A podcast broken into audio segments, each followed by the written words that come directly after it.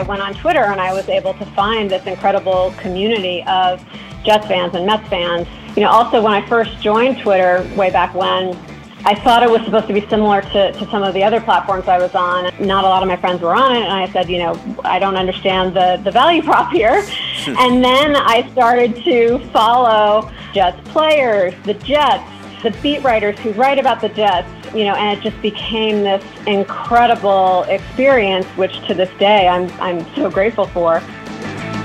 Laura Froelich, head of content partnerships at Twitter, who quite succinctly shares the value prop of the business she works for every day. In our conversation ahead, we talk about how she and Twitter is constantly listening to their audience and learning, and using that information to surface ideas to their audience. Why she loves with Tom Brady and Phil Mickelson and No Laying Up, what they're doing with their social accounts, how they engage, and how they're different from others. We talk about her personal fandom of New York sports and food, what technology she loves, and what's next in fan engagement. It really starts with the fact that Twitter is the place that people come when things are happening in the world. So a lot of times we you'll hear us say if it's happening in the world, it's happening on Twitter. Um, and so you know, really, it, it starts with that notion that um, you know sports are ha- you know the NFL season is is kicking off and you know people are watching games and they're coming to Twitter to to talk about them. Or the MTV VMA awards are on and everyone wants to see not only who's winning the awards but you know what are some of the crazy moments that are happening during the show? How are the the celebrities in the audience reacting to them? Um, so, you know, really we think about it in terms of what are the, the ways that we can foster this environment on Twitter to make um, all that conversation, you know, as electric as possible. I, I imagine it was always a hope for if it's happening in the world, it's happening on Twitter. That mantra. When when do you think that actually happened? When you said, "Oh yeah, we that we are at the heartbeat and the center of this conversation." I mean, I you know I've I've been at Twitter for about five and a half years, and I would say you know it's it's always been sort of the the undercurrent of of everything. Um, I would say over the past couple of years, we've done a lot of work to really distill even further, you know, who we are and who we're for.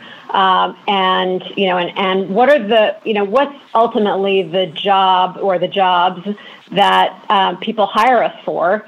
Um, you know, why do they come to us? And let's just make sure that it's the very best experience it can possibly be, um, so that they continue to hire us day in day out. Are you able to take inspiration from fan engagement offline and at venue or at event and see and bring that onto a social platform? I mean, I would say that you know because our our platform is um, is so great at surfacing all of the conversation that's happening in the moment. I think, um, you know, the, the fan perspective, you know, the perspective of a fan who's at an event is a super interesting one to, to folks who aren't at that event. So, you know, incorporating that sort of thing into it. Um, so it goes from the fan at the event to the fans, um, you know, who aren't there but are on the platform, and then it also goes the other way. You know, if, if you're at an event, um, but you also want to see what's everyone talking about um, about this event. You know, you can be at the event and be on the platform to see all that incredible conversation. Yeah, and, and so I imagine every day there's a different conversation with property, label, festival, event, uh, league team in how to infuse the platform while at event too, right? Meaning? Uh, just, just. I mean, the second screen environment we live in at home, but we're also living it at event. And so, h- how do we keep fan engagement and conversation uh, booming while also a, a, passive participant in watching something else? It's not just while you're watching TV now; it's it's at event also. Yes, exactly. I mean, if you're you're at an event, you're obviously super invested in um, in that team or that musician, or you know, you're you're super invested as a fan in in being there. And because you're so invested, you want to see and hear everything that's that's being said. I mean, I, I would say, you know, as as a for instance, um, you know, I'm a I'm a big Mets fan, and so you know, if I'm at a Mets game and uh, you know there's a you know a call that you know is being reviewed, I immediately go to Twitter and I say, you know, what is Twitter saying about you know was he safe, was he out, um, you know, what what are people saying, um, and and then you know, and then once the you know the actual call is made, you know, what's the reaction to that? Um, so you know, I, I, think that's just one example of yes, you're you're at the venue, but you're also um, you know involved in what's happening in terms of the conversation about that event on the platform. Just staying on those Mets as a, as a fan of outside of checking to see if it's a ball or a strike or, or, if he was out or safe, how else do you engage content or fandom as you as a personal fan of the Mets? And how's that changed? Yeah, I mean, you know, as a diehard, you know, fan of my New York teams living 3,000 miles away yeah, from them, yep. you know, that's really how I got to be so obsessed with Twitter in the first place, long before I ever worked here. Uh, because I, I did move across the country and I said, oh my God, you know, my built in base of people that I always go to games with and talk about things with and commiserate with, you know, I, I'm losing access to all those people. What am I going to do? And so, you know, I, I went on Twitter and I was able to find this incredible community of Jets fans and Mets fans. And, and, you know, also when I first joined Twitter way back when, I, I thought about it more in terms of um, I thought it was supposed to be similar to, to some of the other platforms I was on, and I, you know, I, I, not a lot of my friends were on it, and I said, you know, I don't understand the the value prop here, hmm. and then I started to follow, um, you know, Jets players, the Jets, um, the beat writers who write about the Jets, um, you know, and it just became this incredible experience, which to this day I'm I'm so grateful for.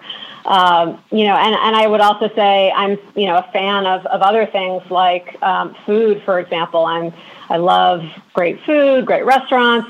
Um, I follow tons of chefs and things like that. And, you know, so it, it just makes it a really fulfilling experience to, to be able to see all the conversation and what people are talking about, about the things that I'm passionate about. And, you, and so you talk about that fan community uh, especially when you're you're miles away from the fandom where you can't be live every day. What are you guys doing to keep that community, just bolstering that community, besides the obvious of you can figure out who to follow and figure out which conversations to be in. But what, what do you do every day? What's the business do every day to make sure that engagement and the conversations is as robust as possible?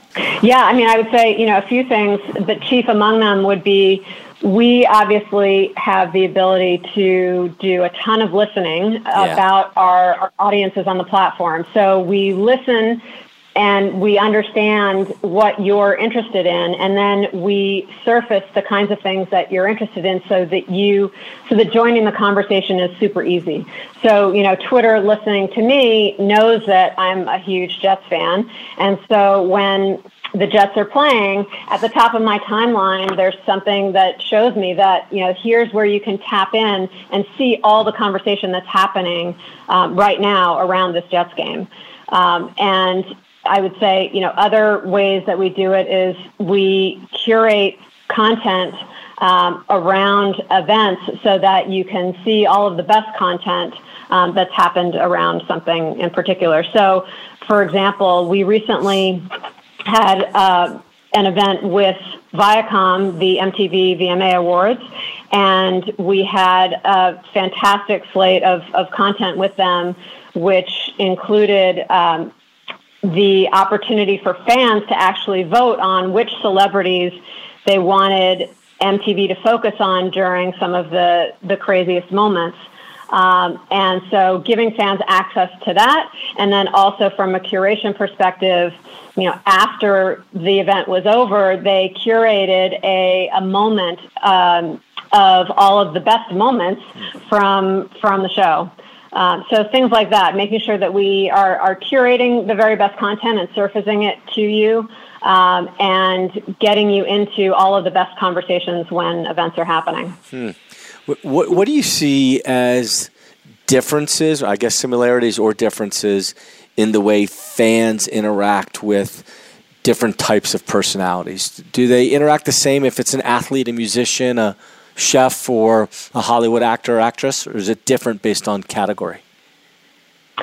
I think you know there's there are consistent threads that run through, which is basically you know they're they're on the platform because they're able to have this incredible direct access um, to their favorite athletes and, and artists and celebrities. You know, so the the way they approach them perhaps is different in terms of um, you know what they're what they're asking, what they're hoping to to get out of it. But you know, ultimately, at the end of the day, it's it's really just you know you have the opportunity to connect with these people that you um, that you really um, admire. Uh, and I think you know also another thing that I love about Twitter is not only the fact that it gives fans and athletes direct access to each other, um, you know, fans and, and artists and celebrities, but to see the interaction um, of, for example, the athletes with each other.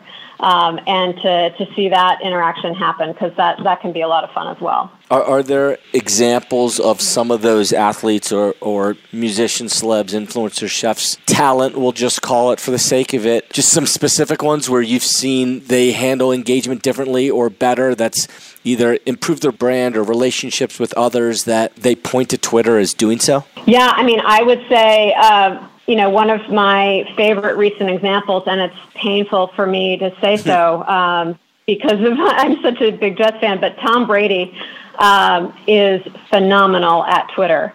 Um, he really, you know, from from the day he announced he was on on April Fool's Day, you know, fooling everyone into thinking he was retiring. Um, you know, he's just been phenomenal in terms of, uh, you know, he's he's hilarious on the platform. He gives people, you know, a view into another side of him. Um, he interacts with his his teammates on the platform. He's he's really really excellent. I would say another one who's really great at Twitter is Phil Mickelson. Yeah, it's fun. Uh, yeah, so you know he he really uses video really well. He does impromptu Q and A's with fans, um, and his personality really shines through. And what about from a brand side?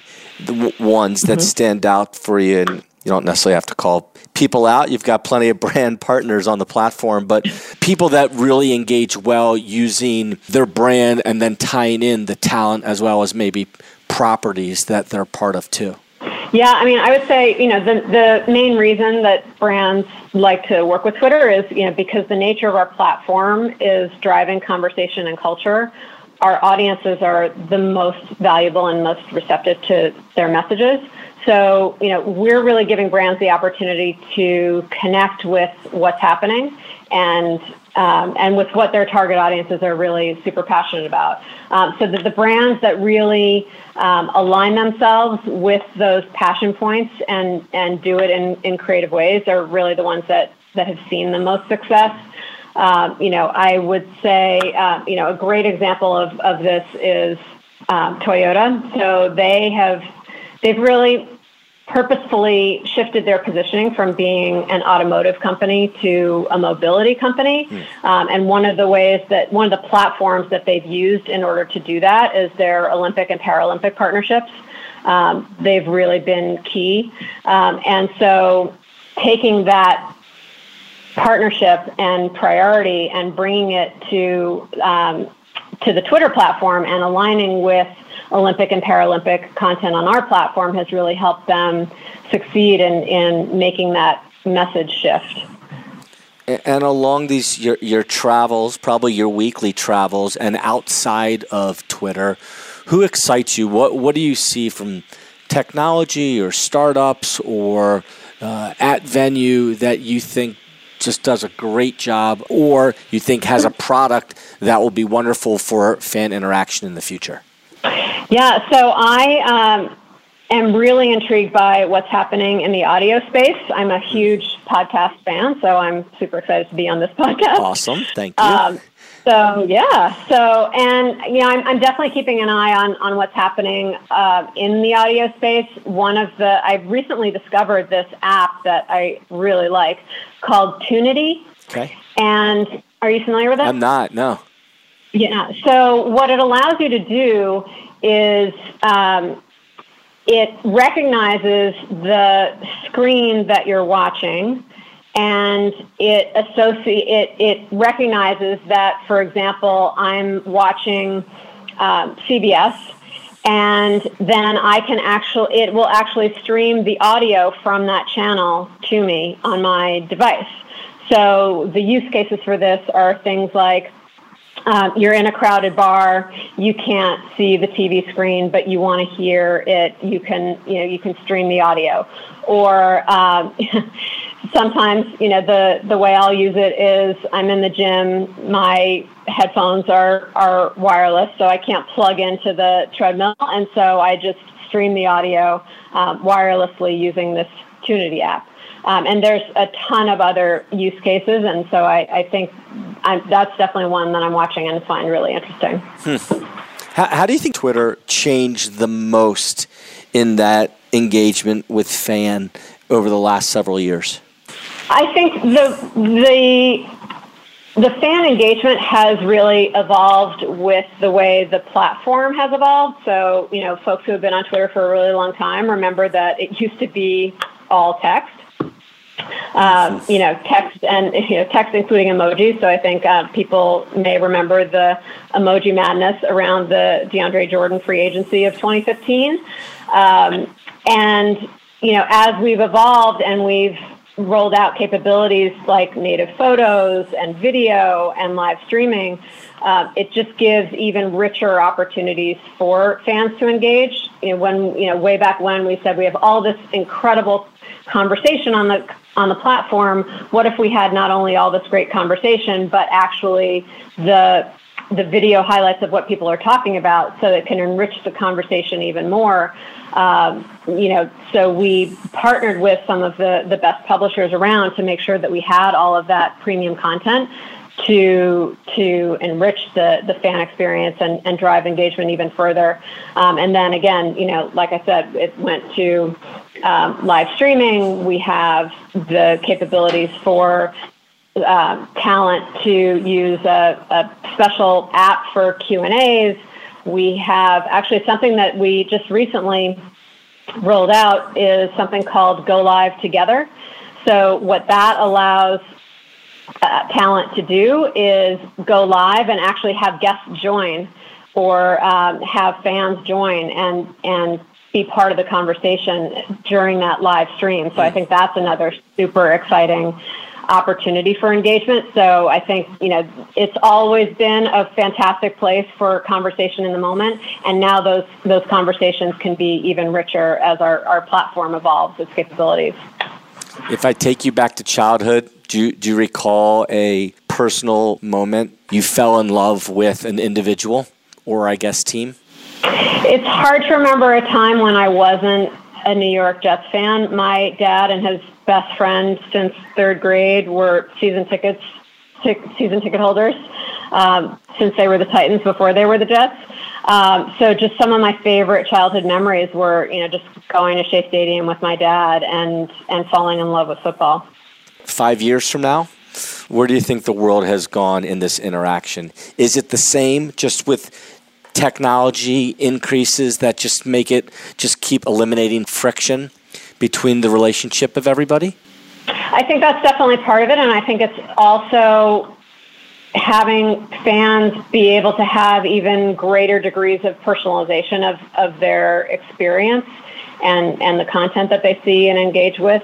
Um, so, you know, we've started to, to do some things in this area. So you may have seen uh, this past season we had an ISO cam that fans could vote on for the second half of, of NBA games. So, you know, you could vote on which player you wanted the ISO cam to focus on for the second half of the game. Um, we did, uh, I I mentioned we had a partnership with MTV for the VMAs. We had the ability for fans to vote on which celebrities they wanted to see in the audience or backstage.